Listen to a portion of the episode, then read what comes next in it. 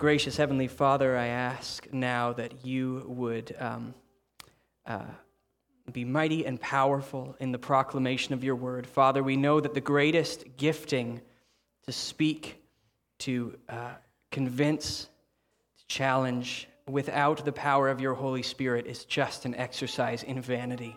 So I pray, Father, that our confidence would never be in ourselves, not as I preach, not as we hear the preaching of your word, that we would trust entirely in the power of your Holy Spirit and that he would move mightily to accomplish those gifts which you have given him to do, to empower the preaching of your word, to awaken dead hearts to life, and to strengthen and comfort the sheep of Jesus Christ who hear his voice and know that he is their good shepherd. May we rest more in him, trust more in him alone. We pray in Jesus' name.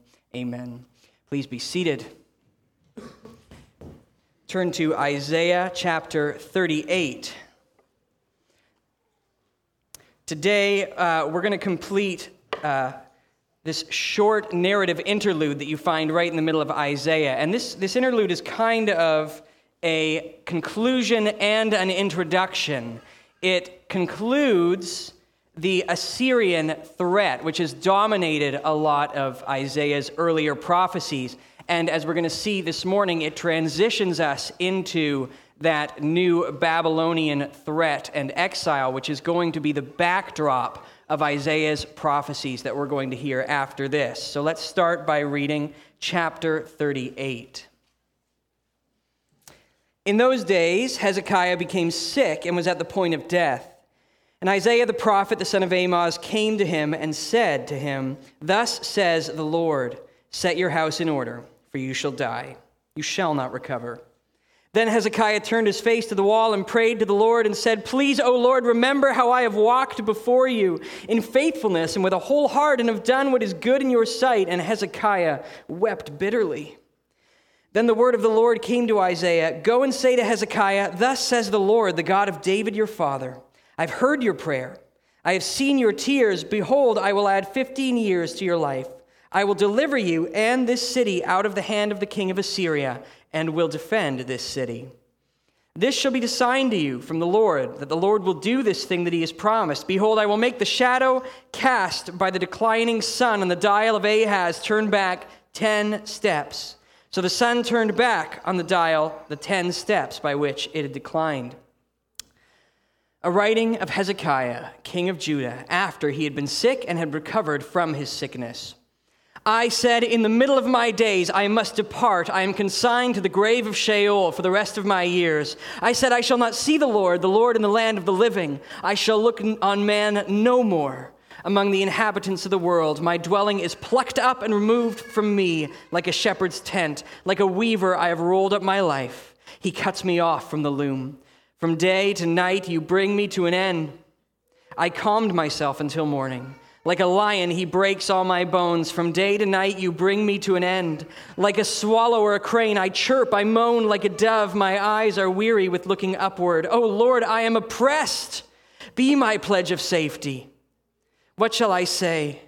For he has spoken to me, and he himself has done it. I walk slowly all my years because of the bitterness of my soul. O Lord, by these things men live, and in all these is the life of my spirit. O restore me to health and make me live. Behold, it was for my welfare that I had great bitterness. But in love you have delivered my life from the pit of destruction, for you have cast all my sins behind your back. For Sheol does not thank you, death does not praise you. Those who go down to the pit do not hope for your faithfulness. The living the living he thanks you as I do this day. The Father makes known to his children your faithfulness. The Lord will save me, and we will play my music on stringed instruments all the days of our lives at the house of the Lord. Now Isaiah had said, Let them take a cake of figs and apply it to the boil that he may recover. Hezekiah also had said, What is the sign that I shall go up to the house of the Lord? This is the word of the Lord. This passage uh, we hear takes place while Judah is still under the distress of the Assyrian Empire. And during that time, Hezekiah receives his own personal distress. He falls ill. As you heard in his song, he says he falls ill in the middle of his days. If we look at the dates of Hezekiah's reign from other passages, it seems he was not yet 40. So Isaiah comes and frankly tells Hezekiah he's going to die. And he offers Hezekiah no recourse. There is no hope of recovery. He just says, Get your house in order.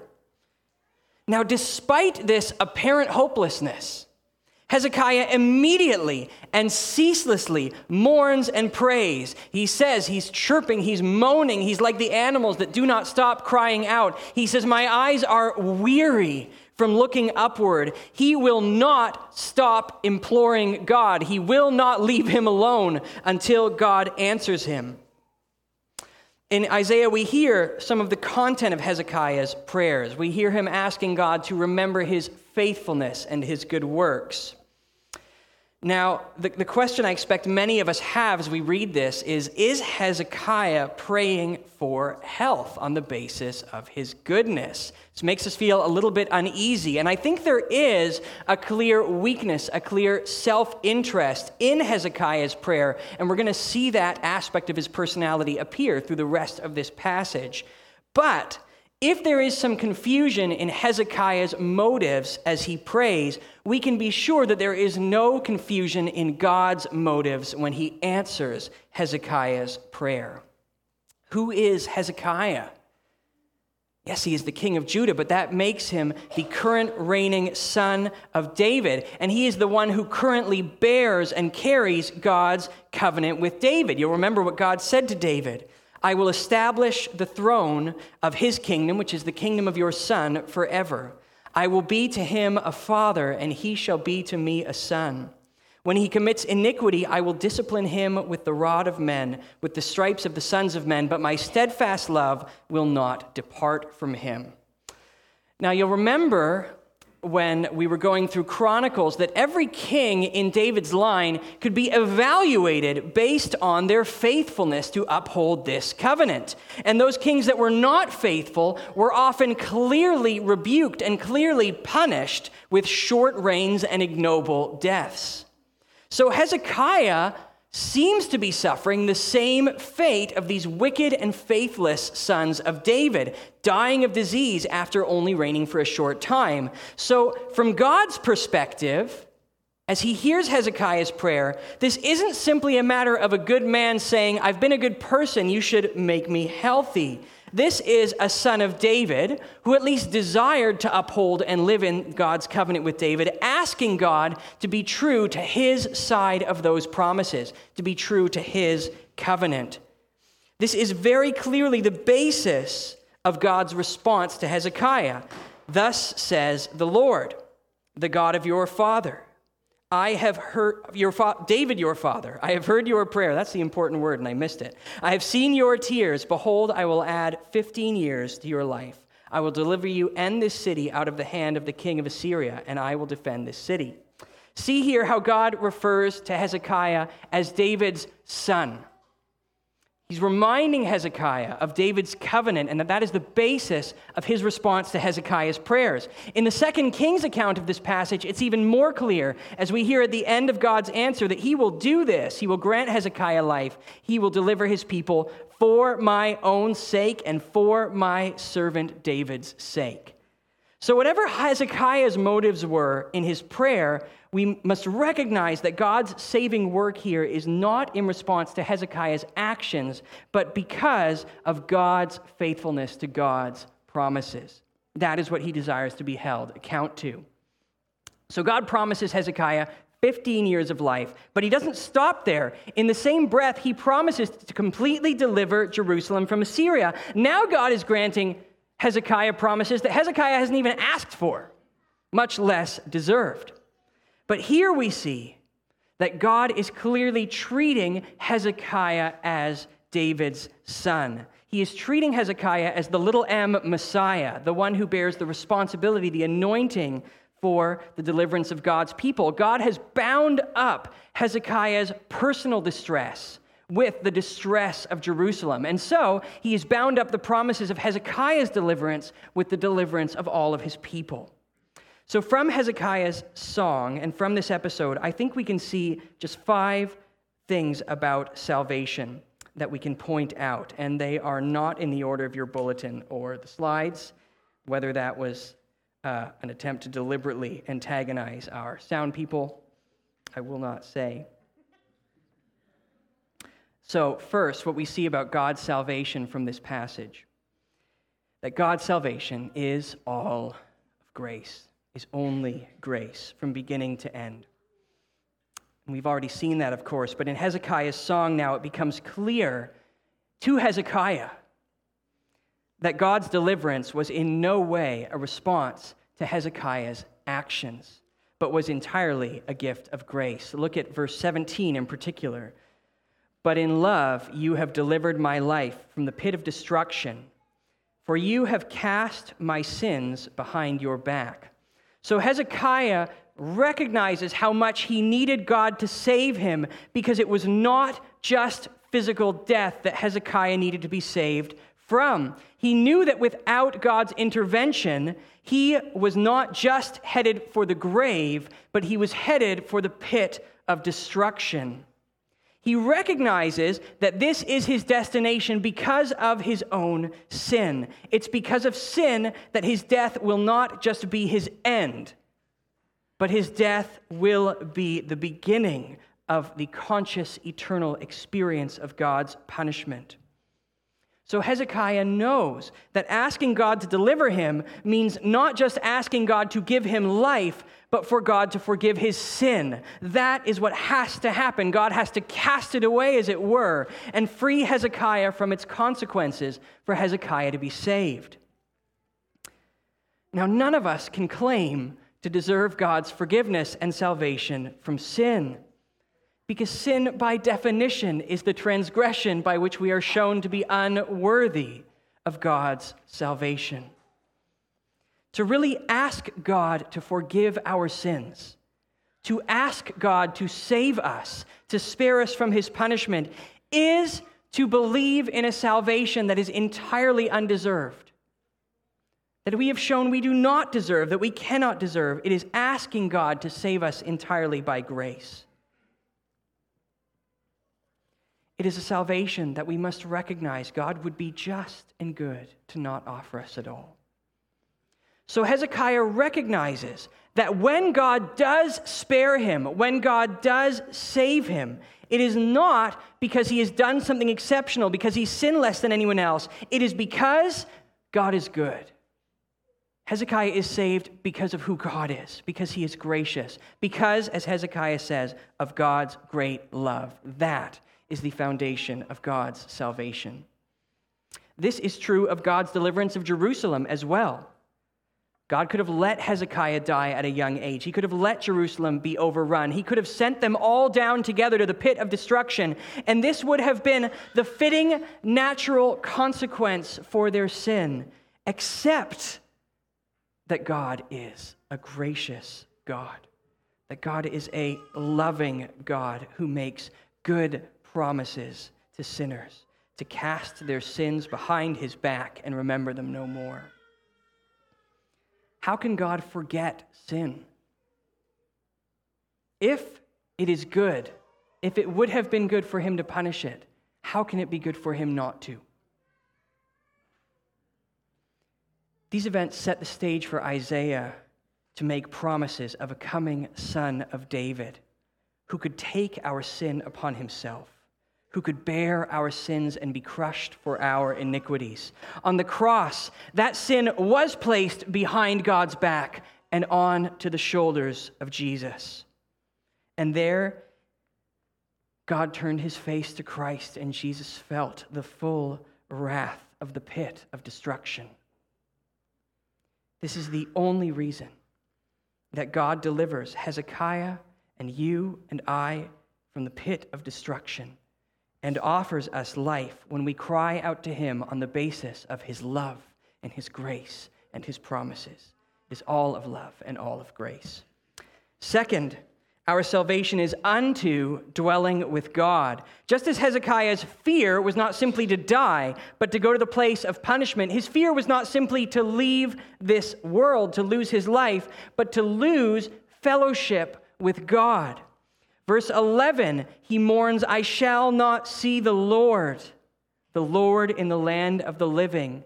So, for Hezekiah to be saved doesn't just mean that God allows him to keep existing. Consciousness is not what Hezekiah wants, it's that he can dwell near to God. That is his final praise in verse 20. The Lord will save me, and we will play my music on stringed instruments all the days of our lives in the house of the Lord.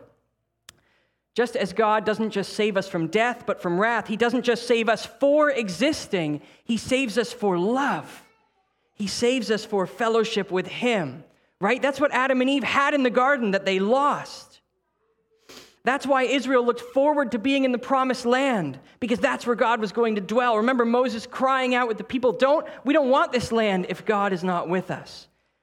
This is our promise of eternal life, not just existing forever, not just the gift of getting to think and be but saved so that we might dwell near to God, so that we might dwell in his house for all the days and days and days of our eternal lives. That's what Jesus saved us for. And that's connected to our third point. Hezekiah and all of us are saved so that we might glorify God. Hezekiah says, It is good it's a good thing that God granted life to him in Jerusalem. Why? If it was just for God to punish their sins, why is it good that God has granted life to them? So that they can be happy? So they can continue to pursue their hopes and dreams. There were so many things I wanted to do, so many hobbies I wanted to try, and now I get to do them because God has spared my life. That's why God saved me. No. It is good that God has saved Hezekiah because now he will live to praise God verses 18 and 19 Sheol does not thank you. Death does not praise you. Those who go down to the pit do not hope for your faithfulness. The living, the living, he thanks you, as I do this day. The Father makes known to the children your faithfulness. Remember, salvation from death and punishment can only be salvation offered from our sin. So God cannot and will not graciously save us to just continue to live for sin, for those passions and pleasures that we loved while we rebelled against God before we were saved. He saves us to restore us to the purpose for which we were made, to proclaim His glory. Through His salvation, we enjoy this in a way that even Adam and Eve did not. Because now we don't just praise God for making us, we praise God for saving us. That is why God was pleased to send Jesus to save us, because God wanted Jesus to get glory as our Savior. And that, believe it or not, is the greatest possible salvation that God could offer you. God saved you for an eternity glorifying what is most worthy of glory. God saved you for an eternity of beholding what is most beautiful. God saved you for an eternity delighting in what is most delightful. So often, the salvation that we want from God is so much smaller, so much less than what God promised us. We don't want to be saved from God's wrath. We want to be saved from being unhappy. Want to be saved from our lack of success. Maybe we do want to be saved from sin, but how it makes our lives worse, how it embarrasses us and upsets our plans. We don't see that salvation from these things can only be found truly and lastingly in the greater salvation that God is offering. Our prayers show that we want salvation, but not unto what God has promised us. We're not interested in being near Him, in worshiping Him, in glorifying Him. We want to be saved so that we can continue to enjoy our own pleasures without worry, so that we can have what we desire, so that we can have our best life now. these smaller, weaker, often even sinful understanding of salvation get exposed when? They get exposed in our suffering. This is the fourth thing we see about salvation in Hezekiah's song that God's salvation can turn our distresses, which should have been a judgment on us, into a gift of grace to us. Hezekiah says again in verse 17 Behold, it was for my welfare that I had great bitterness. He can see what happened in his terrible illness. It humbled him, it drove him to prayer. Even with no offer of relief, Hezekiah recognized he had nothing that he could do but put his eyes upon God and depend entirely upon him for salvation, even expect it from God because he now totally, truly, perfectly understood that there was no way he could look at himself.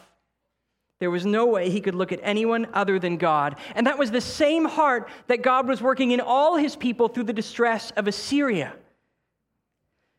God, Jesus did not take upon himself our suffering and punishment so that we could be delivered from trials and pain in this life. One day, trials and pain and sorrow will end. But God very deliberately leaves us in this world now and leaves us in its trials but his salvation transforms our trials from suffering unto judgment into a suffering that sanctifies and grows a faith in us and prepares us for that glorious future that we hope for. When we get tempted to see God's favor as wealth and health and comfort, a happy family, then we are trusting in a very unstable idea of salvation we're eventually going to think that God's saving project is a failure because we had bounded up in things that God had never promised.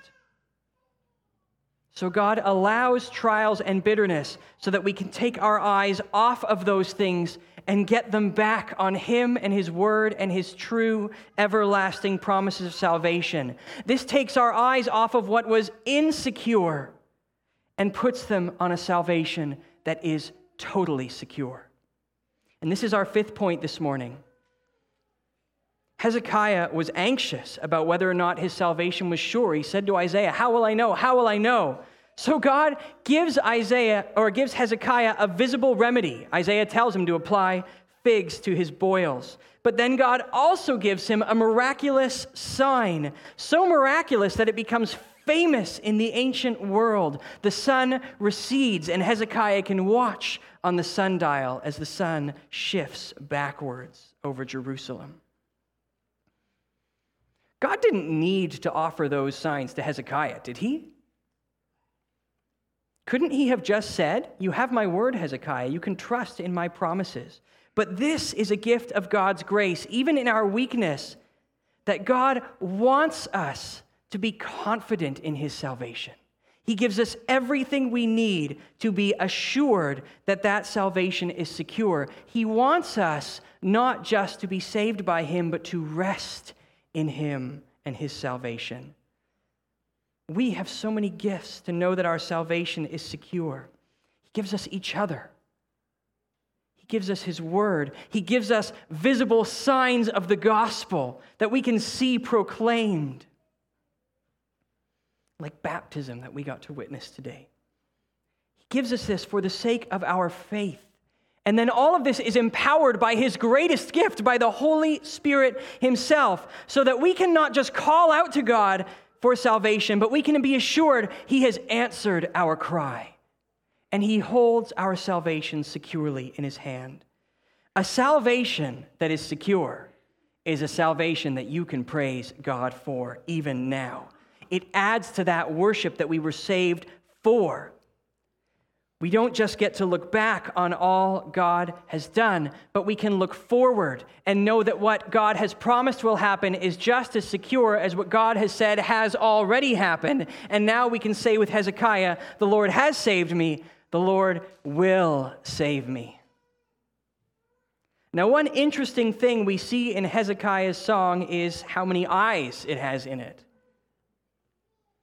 Hezekiah is thankful that God has delivered the nation from Assyria, but his praise is focused upon his personal salvation, just as his prayers were focused upon his own salvation. And this forms a striking contrast with what we are going to see in the next chapter. Let's read Isaiah 39.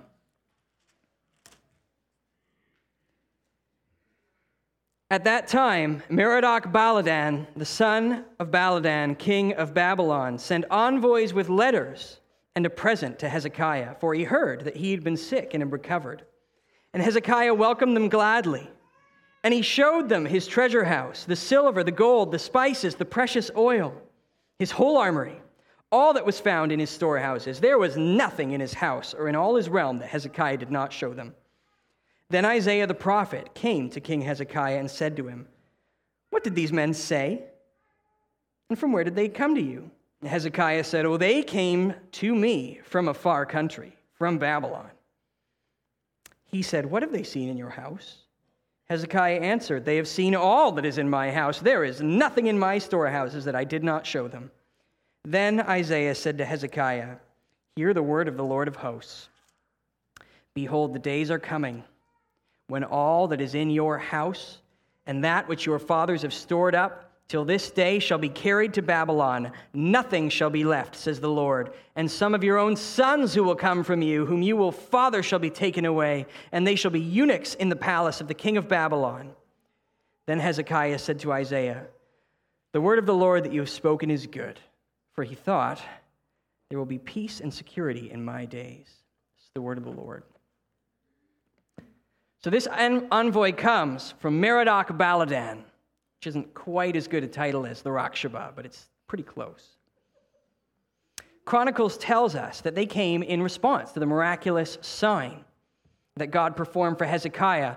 But Merodach Baladan was always scheming against Assyria. He was something of a freedom fighter, always trying to make alliances, always trying to build up their forces so they could overthrow the Assyrian Empire. So if Merodach Baladan sends an envoy to your house with fancy letters and lots of gifts, and they would be very interested in seeing everything in your storehouses in your armory, then it's pretty clear that overtures towards aligning against the Assyrians are at least going to be made. Now, Hezekiah has just received these amazing promises from God. Not only has Hezekiah been told, You will definitely be spared from this Assyrian invasion, but Hezekiah has been told, Your reign will be secure for the next 15 years. This means that when the envoy comes from Merodach Baladan, Hezekiah should be able to say, Thank you very much for your concern. I'm doing great because I have a very gracious God who has made wonderful promises to me. Now, you all have a great day. But he doesn't. You can tell from his conversation with Isaiah that Hezekiah is pretty flattered that this envoy has come all the way from a far country just to see me, just to ask how I was doing. Hezekiah has just been praising God for forgiving him for his sin, for sparing him from death, but just a little flattery from Babylon suddenly has him showing off his wealth like he is responsible for everything he has done. Let me show you the whole kingdom. Let me show you everything I've got, everything I've accomplished. Second Chronicles tells us very clearly in its account of this episode that this was wicked pride and was clearly an affront to the salvation that God had just provided for Hezekiah. Hezekiah, who was so desperate in his pleas to God when he suffered, now seems to forget God as soon as his suffering ends and he starts to feel successful. Friends, for so many of us, the actual great test of our faith comes not through suffering, but in the form of flattery.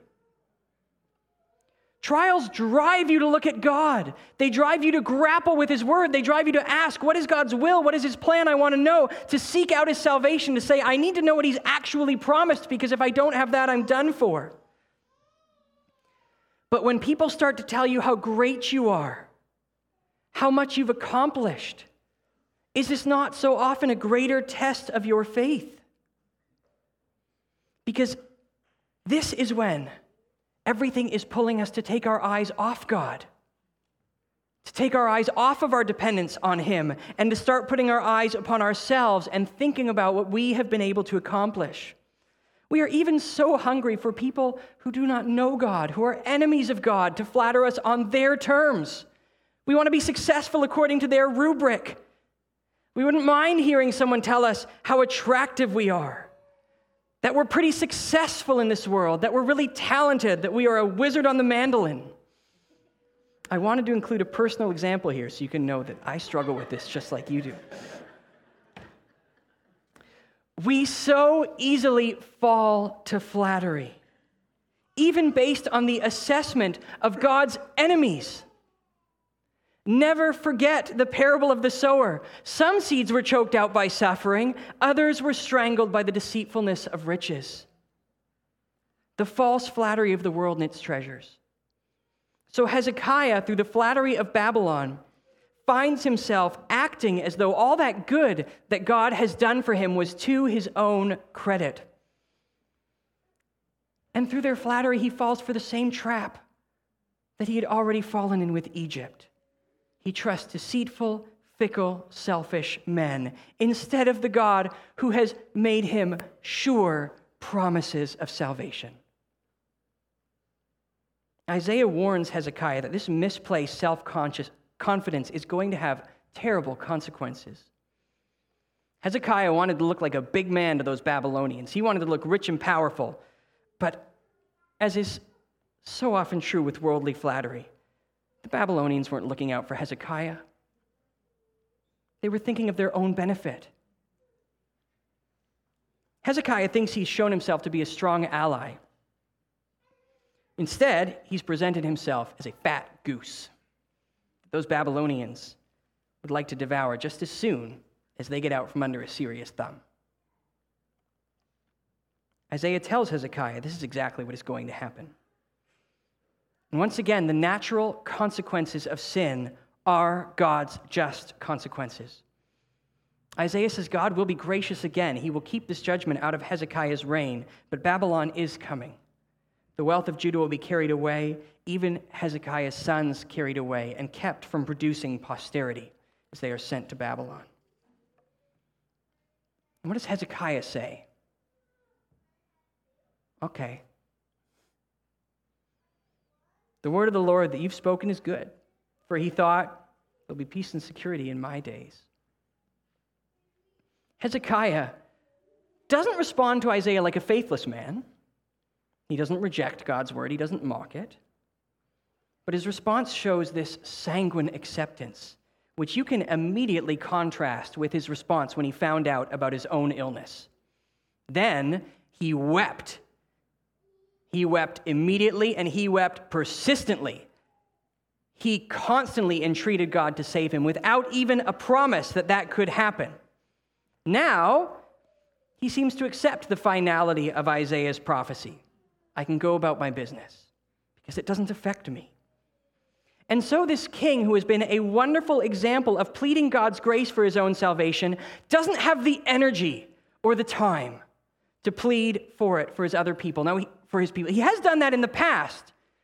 But in the past, deliverance for Jerusalem also meant deliverance for Hezekiah. But now that he is confident that these trials will not affect him, he doesn't have the energy. This is his, a failure of his messianic responsibility as a son of David.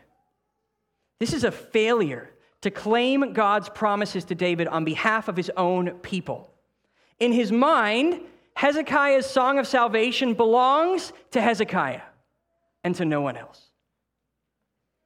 Chronicles tells us that in this matter, God left Hezekiah to his own heart. God was showing who Hezekiah, on his own strength, as his own man was, based on his own righteousness. God is using this episode to show us even this king, who was one of Judah's best kings, was just like us a man who found it so much harder to put his mind on the needs of others than his own need. A man incapable, not just by power but by his own character to secure a salvation for anyone else beyond his own lifetime. Hezekiah was a good king.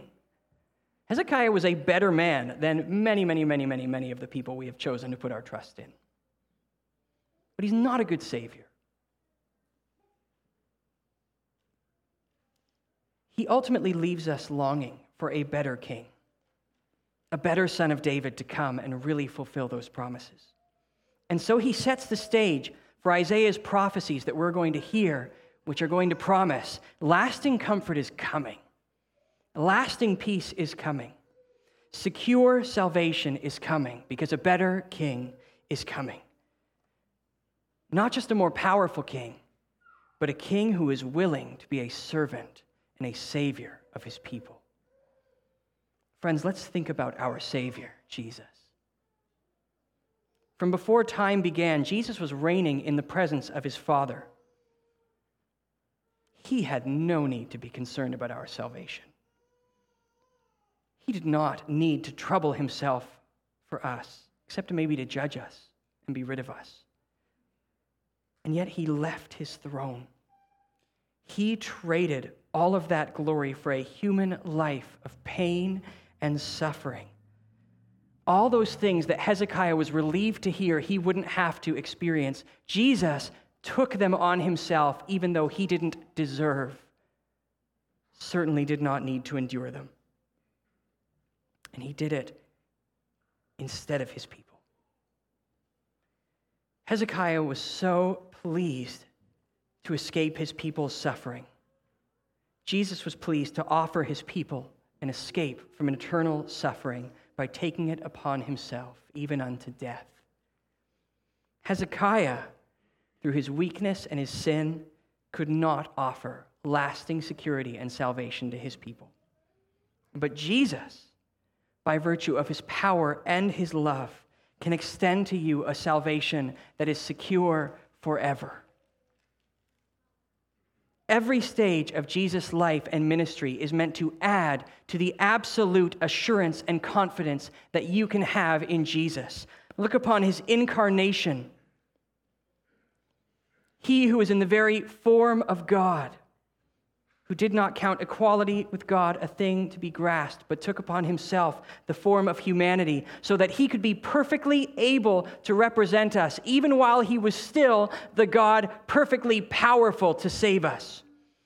And then his perfect life, where he lived for 33 years so that he could obtain the perfect record that we never could.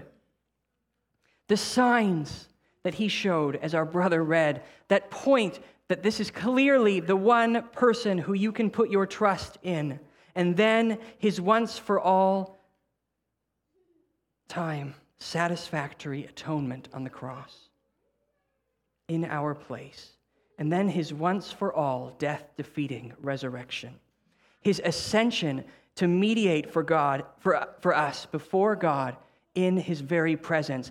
Each of those things is told to you to add to your absolute confidence, to add to your rest in him. That as he said this morning, there is absolutely nothing that can get you out of his hand if your trust is in him. There is no one else, not yourself, not Hezekiah, no teacher, no celebrity, no one who deserves your trust like Jesus. No one else can offer you such confidence and rest in their salvation. Now, today, you might be feeling like Hezekiah when he was suffering from his illness.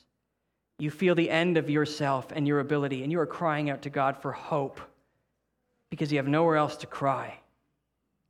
You can see that without him, you are doomed. Or today, you might feel like Hezekiah after he's been visited by a Babylonian envoy. You feel pretty successful on people's terms. You feel secure, in need of nothing. It's hard to believe that you are a person who needs to be saved. The message is exactly the same. It's the message that Peter preached to self satisfied leaders in Jerusalem just as he preached it to broken sinners. There is salvation in no one else. For there is no other name under heaven given among men by which we must be saved. Whether you feel successful or hopeless, strong or weak, capable or incapable, raise your eyes to God like Hezekiah did, and then keep them there. Lasting hope and certain salvation is coming from nowhere else. And God has already accomplished this in salvation entirely and completely in Jesus. It is already secured by Him. So, whether you feel strong or weak, able or incapable, your confidence is not meant to come from looking at yourself. Stop feeling strong or weak based upon constantly looking inward. Take your eyes off of yourself and your failures and put them on Jesus. Take your eyes off of your pride and your successes and put them on Jesus. Even after we have trusted in Him, we know that both of those temptations will pull on us. Sometimes, from one moment to the next, we feel too sinful. We feel too successful for the salvation of Jesus. And one of the gifts He's rem- given us to remember all He's accomplished is baptism. Today, what did our brothers, Derek and Jendrik, declare? They declared that their old selves, all of its sin and all of its successes, they are dead to that. That is not where hope lies. It's gone under the water, it's died, it's been buried with Christ, it's been totally cleaned and washed away. And now they celebrate that they rise again to a life in which they can boast only in Christ because they shared in his death and his resurrection. They no longer need to trust in their own insecure ability, not when they're feeling bad about themselves or when they're feeling good about themselves. Now they can trust in an unchanging, perfect Savior who has already obtained for them and for us a sure salvation. If God is for us, who can be against us? He who did not spare his own son, but gave him up for us all, how will he not also with him graciously give us all things? Who can bring any charge against God's elect? It is God who justifies. Who is to condemn? Christ Jesus is the one who died, more than that, who was raised, who is seated even now at the right hand of God, and indeed is interceding for us. Who shall separate us from the love of Christ? Shall tribulation or distress or persecution or famine or nakedness or danger or sword? As Paul has said to the Romans. Friends, never let despair or flattery, success or suffering divert your eyes from a salvation that is already perfectly secure. Hezekiah could not offer his salvation song to anyone other than himself, but Jesus did. He gives that song to us. So now we can sing it with Hezekiah. In love, you have delivered my life from the pit of destruction. You have cast all my sins behind your back. Sheol does not thank you. Death does not praise you. Those who go down to the pit do not hope in your faithfulness. The living, the living, he thanks you as we do this day. The Father makes known to the children your faithfulness. The Lord will save us, and we will play music on stringed instruments all the days of our lives forever and ever and ever at the house of the Lord. Let's pray. Heavenly Father, we thank you that in Jesus Christ we have an eternally secure salvation. And Father, we know in our weakness the temptation is so strong to put our eyes on ourselves in our suffering or to put our eyes on ourselves in our successes. So, Father, I pray that we would make use of every means and that your Spirit would powerfully, mightily keep our eyes upon Jesus Christ, the one and only Savior who has offered a true perfect, lasting, secure salvation to anyone who trusts in him. And I pray, Father, that if there are those who are trusting in anything else, that they would see that the salvation Jesus promises is bigger, is better, is truer, is richer, and is more secure than anything they have hoped in. And Father, I pray that for those here who know Jesus, who are tempted to despair or even to pride, just to keeping their eyes upon themselves, Father, may you grant them the rest that comes only through Jesus. We pray this in his name. Amen.